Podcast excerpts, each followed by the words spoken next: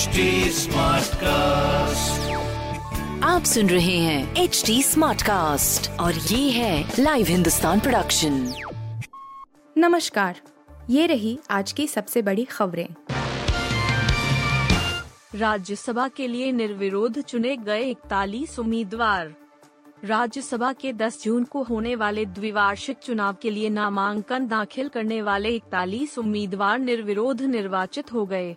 ये निर्वाचित प्रत्याशी उत्तर प्रदेश बिहार झारखंड, उत्तराखंड मध्य प्रदेश छत्तीसगढ़ पंजाब एवं तमिलनाडु से राज्यसभा पहुँचे हैं विजयी उम्मीदवारों में भाजपा कांग्रेस आप रालोद सपा झामुमो द्रमुक अन्नाद्रमुक एवं वाई एस आर कांग्रेस पार्टियों के अलावा एक निर्दलीय प्रत्याशी शामिल हैं।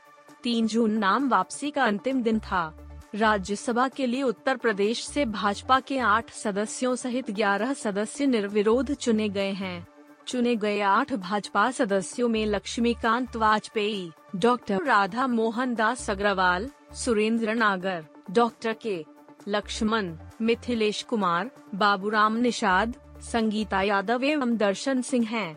वहीं झारखंड मुक्ति मोर्चा की महुआ माजी और भाजपा के आदित्य साहू को शुक्रवार को झारखंड से राज्यसभा के लिए निर्विरोध निर्वाचित घोषित किया गया। माजी और साहू की संसद के उच्च सदन में यह पहली पारी होगी। सिर्फ़ चार साल की ही नहीं होगी सेना की नौकरी।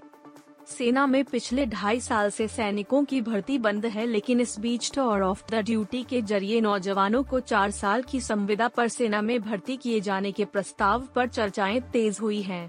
लेकिन सेना से जुड़े सूत्रों ने कहा कि टीओडी सेना में होने वाली मौजूदा भर्ती का विकल्प नहीं होगा, बल्कि यह प्रक्रिया सामान्य भर्ती प्रक्रिया के समानांतर चलेगी, जिसके ज़रिए योग्य नौजवानों को चार साल के लिए सेना में कार्य करने का मौका दिया जाएगा टूर ऑफ़ द ड्यूटी विदेशों में प्रचलित एक पुराना पैटर्न है जिसमें कुछ समय के लिए नौजवानों को सेना में भर्ती किया जाता है।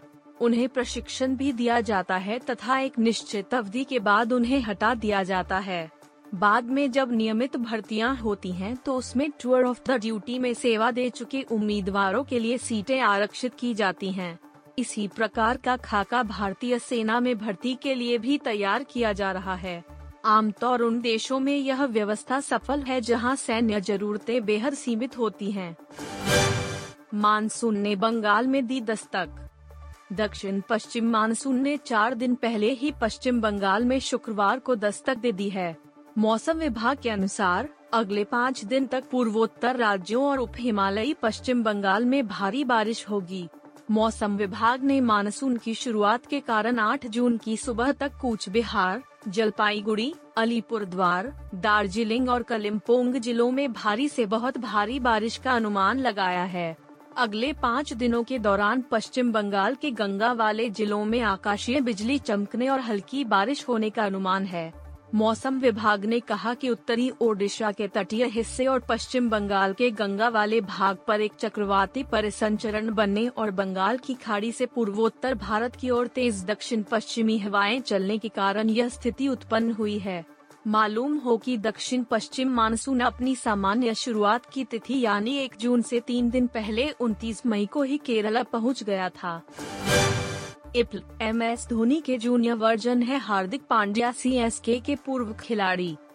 हार्दिक पांड्या उन कुछ चुनिंदा कप्तानों में शामिल हो गए हैं, जिन्होंने बतौर कप्तान अपने पहले ही डेब्यू सीज़न में ही किसी टीम को खिताब जिताया है। हार्दिक ने हाल में आईपीएल 2022 में गुजरात टाइटंस की कप्तानी करते हुए उसे चैंपियन बनाया है। सीज़न से पहले कोई भी गुजरात को खिताब का दावेदार नहीं मान रहा था, लेकिन अब हर कोई उनकी जमकर तारीफ़ कर रहे हैं। बेहतरीन प्रदर्शन की बदौलत हार्दिक की तुलना अब पूर्व भारतीय कप्तान और चेन्नई सुपर किंग्स के कप्तान महेंद्र सिंह धोनी से होने लगी है। सी के पूर्व खिलाड़ी और अब गुजरात टाइटंस की चैंपियन टीम का हिस्सा रहे स्पिनर आर साई किशोर ने हार्दिक पांड्या की कप्तानी की तुलना एम एस धोनी से की है। साई किशोर आईपीएल 2022 से पहले चेन्नई सुपर किंग्स टीम का हिस्सा थे।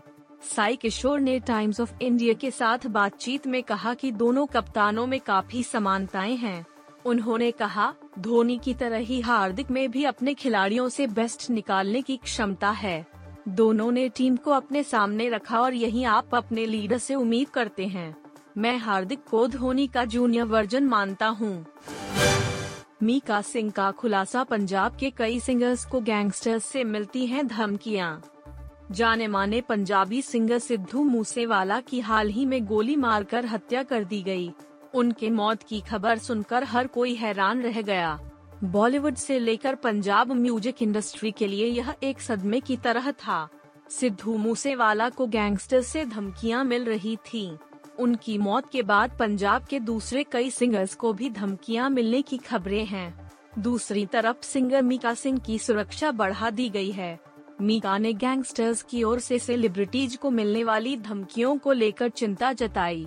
मीका इन दिनों जोधपुर में है, जहाँ उनके शो मीका दी वोटी की शूटिंग में चल रही है। उन्होंने हमारे सहयोगी हिंदुस्तान टाइम्स से बातचीत में कहा, इस दुखद घटना के बारे में सुनकर हमारी इंडस्ट्री से हर कोई हैरान है लेकिन मैं आपको बता दूँ कि केवल सिद्धू को धमकियाँ नहीं मिल रही थीं, बल्कि कई पंजाबी सिंगर्स गिप्पी गरेवाल और मनकीरत औलख सहित अन्य पंजाबी सिंगर्स को धमकियाँ मिली हैं। यह घटना से हम सभी के लिए सतर्क होने की ज़रूरत है आप सुन रहे थे हिंदुस्तान का डेली न्यूज़ रैप जो एच टी स्मार्टकास्ट की एक बीटा संस्करण का हिस्सा है।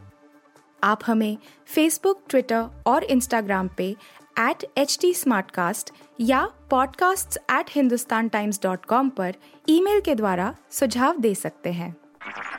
आप सुन रहे हैं एच डी स्मार्ट कास्ट और ये था live Hindustan production HD Smartcast.